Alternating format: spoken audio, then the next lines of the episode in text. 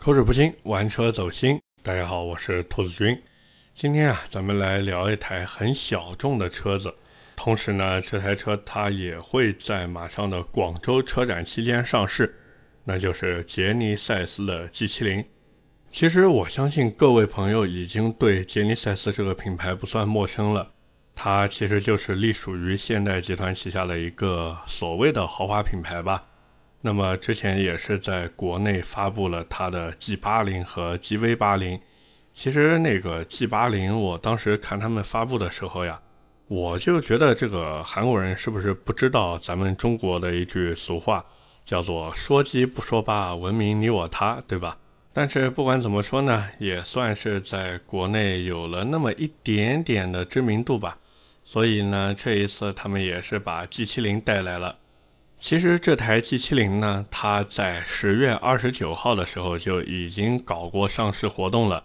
但是呢，当时只是公布了一个预售价。不过以杰尼赛斯的这个调性来看啊，后期的价格应该跟它的预售价差不多，也就是 25.58 万到 36.18 万。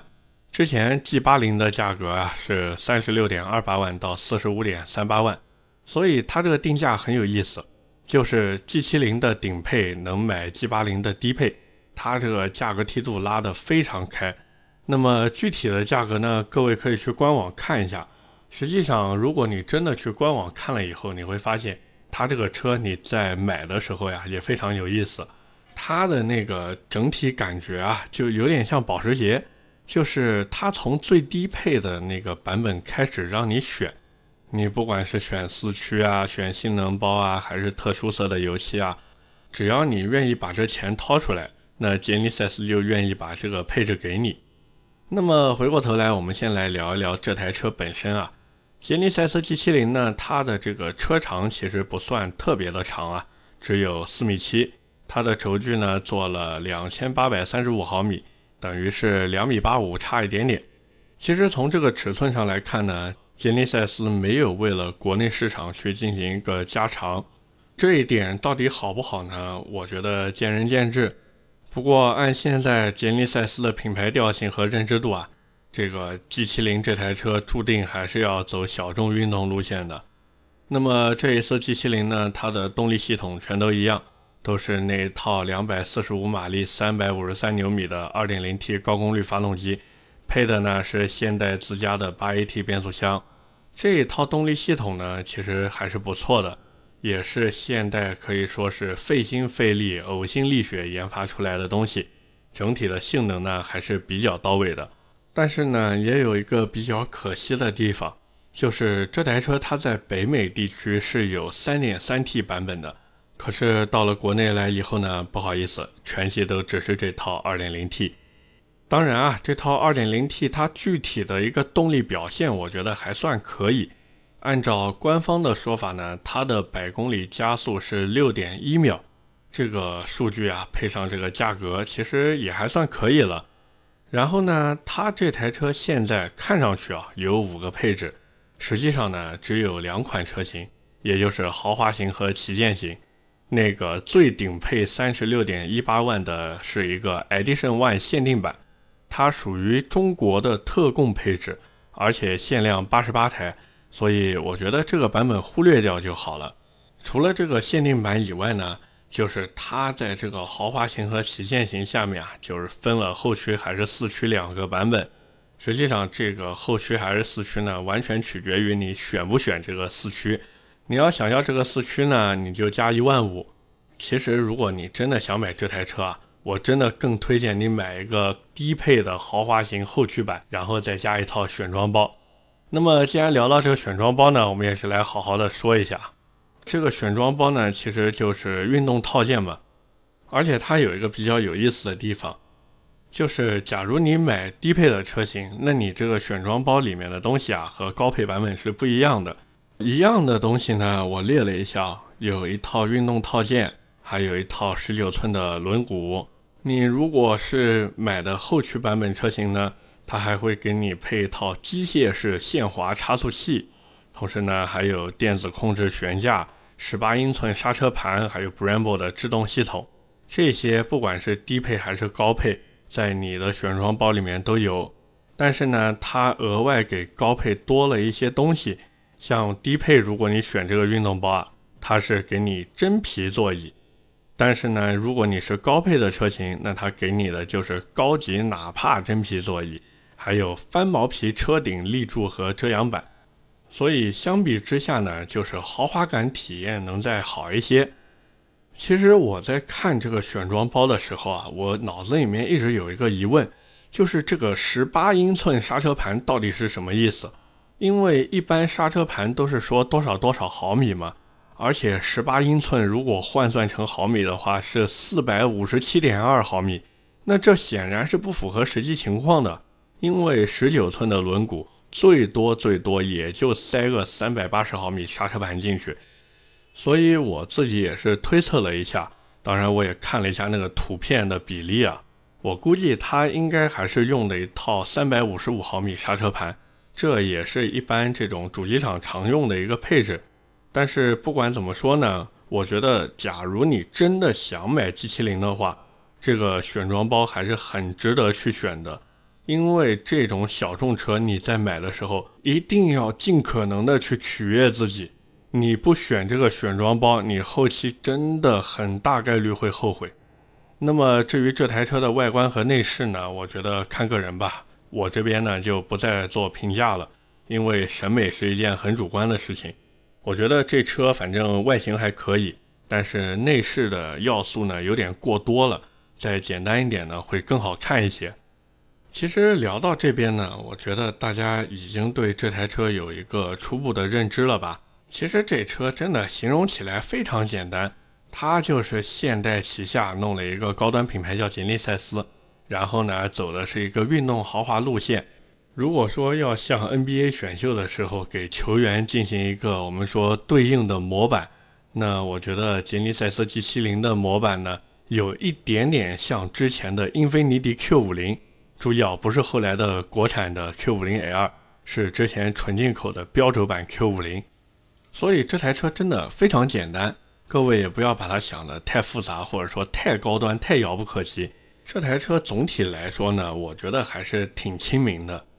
但是亲民归亲民啊，买捷力赛斯 G70 之前，我觉得还是有几个地方会比较容易让人纠结的。像我在做今天这期节目之前呢，我也是和身边的同事讨论了一下这台车，我们就发现啊，这台车它最让人纠结的地方，或者说最让人难受的地方，就是它的 4S 店实在太少了。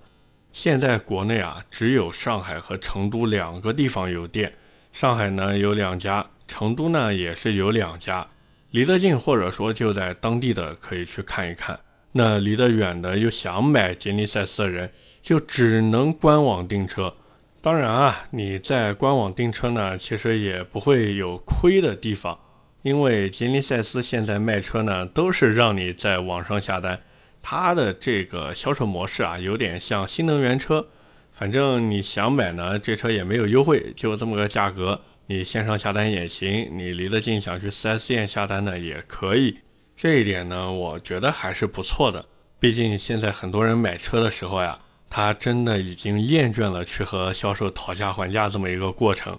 那现在捷力赛斯这个车子确实价格也很透明嘛，你想买反正官网多少钱你就掏多少钱就行了，至于什么上牌交税买保险这些东西你就自己来吧，反正也不麻烦，对不对？那么再一个纠结点呢，就是它的维护保养。虽然说捷力赛斯现在啊给了一个取送车的服务，不过如果你离上海或者成都比较远的话，哎呀，我觉得可能够呛啊，这个服务。那么第三个呢，就是小众进口车它的一个后续车辆修理，其实这个问题也是需要好好考虑的。各位其实可以参考一下阿尔法罗密欧朱丽叶这台车，那这个车子对吧，各位在网上也都看到了，假如说你是一个不太常用的配件坏了，那你这个等配件的时间真的是3个月到半年起步。最后呢，就是捷力赛斯现在品牌的认可度和知名度，或者说现代这个所谓的高端品牌，它的品牌力能不能撑得住车主的面子，我觉得也是需要好好考虑的一个问题。但是以目前的情况来看呢，这个杰尼赛斯的 logo 呀，似乎不太能够给它的车子带来品牌上的溢价。而且还有一个关键点，就是哪怕现代把这个品牌想得再好，但是它实际上在我们消费者的眼里，它只是最多能算一个二线豪华品牌。各位都知道，现在这个二线豪华品牌的车子在国内那真的是脱了衣服在那贴身肉搏呀。你说拿杰尼赛斯的 G70 去跟奔驰、宝马、奥迪的 340C 去打，怎么可能呢？对不对？这种小众产品啊，一般都是逆向木桶原则，它不求这个产品做的有多全面，但是必须有一些地方呀，能在某些消费者眼中成为西施。那么按这个思路扩展开呢，就是这台车它会存在一些争议性的东西。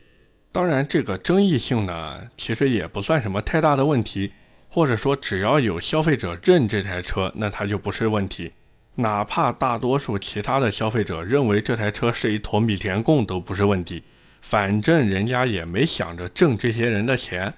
所以如果真的要给 G70 去找一点竞争对手的话，我觉得 CT5 是一个，那么接下来就是阿尔法罗密欧的朱丽叶，然后英菲尼迪的 Q50L， 捷豹的 XEL。 除了这些还有吗？好像没有了吧。各位如果有想到别的话，也可以在节目下方留言，我们也可以在评论区交流一下，好不好？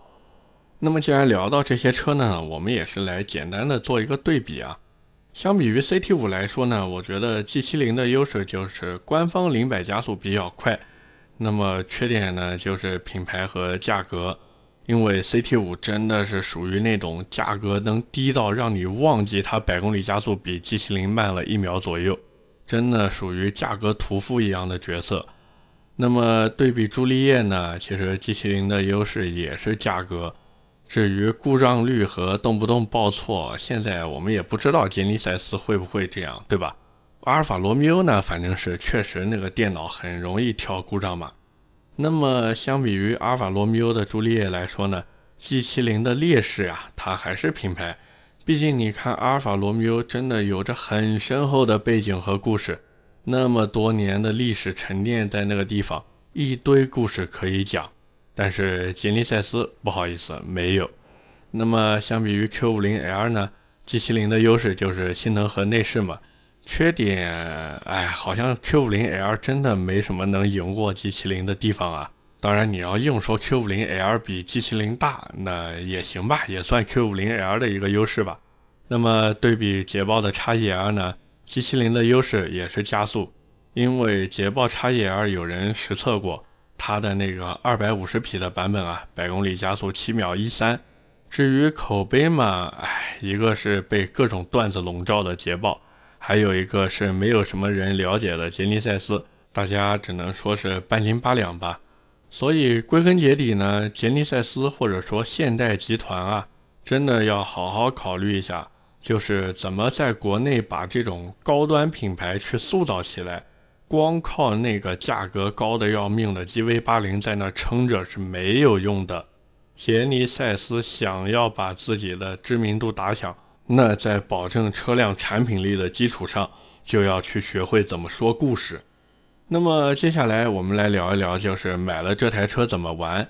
其实杰尼赛斯这台车，如果你真的买了，它的这个改装件啊，真的会非常非常的少，因为这种车它注定了就是一个小众的选择嘛，所以销量摆在这个地方的话，假如你真的想玩，那就只能等那些厂家去做产品，要不然就是去做定制。不过能给汽车改装件做定制的厂家，一般产品好像都比较普通，基本上都是国内的一些品牌商和厂家会去给它做一些定制化的东西。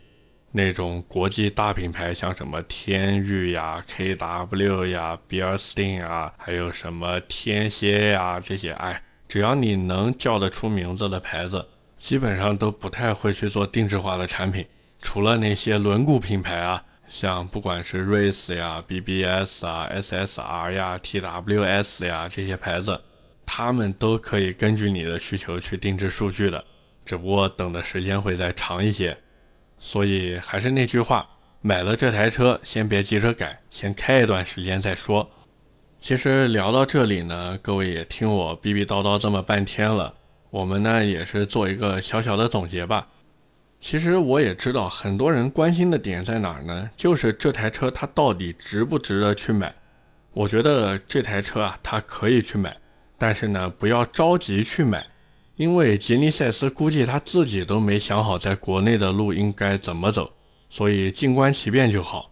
不过 G70 这台车呢，它的配置还有账面参数啊，确实不错。虽然吉尼赛斯它的 SUV 溢价比较严重，但是它轿车的溢价呢真的不多，这一点呢还是值得肯定的。其实之前现代集团啊，它也不是说没有做出过努力，他们之前给起亚不是弄了一台 Stinger 吗？但是卖的也不是特别好，主要的原因啊，我感觉还是价格有点高，而且起亚的口碑和调性摆在那边，真的很难支撑 Stinger 的定价。即便很多人开过 Stinger 说，哎呀，这真是一台好车，哪怕是 2.0T 版本都是一个好车，可真当要掏钱买的时候，这些给出好评的人也只是会说，哎，我下次一定，下次一定。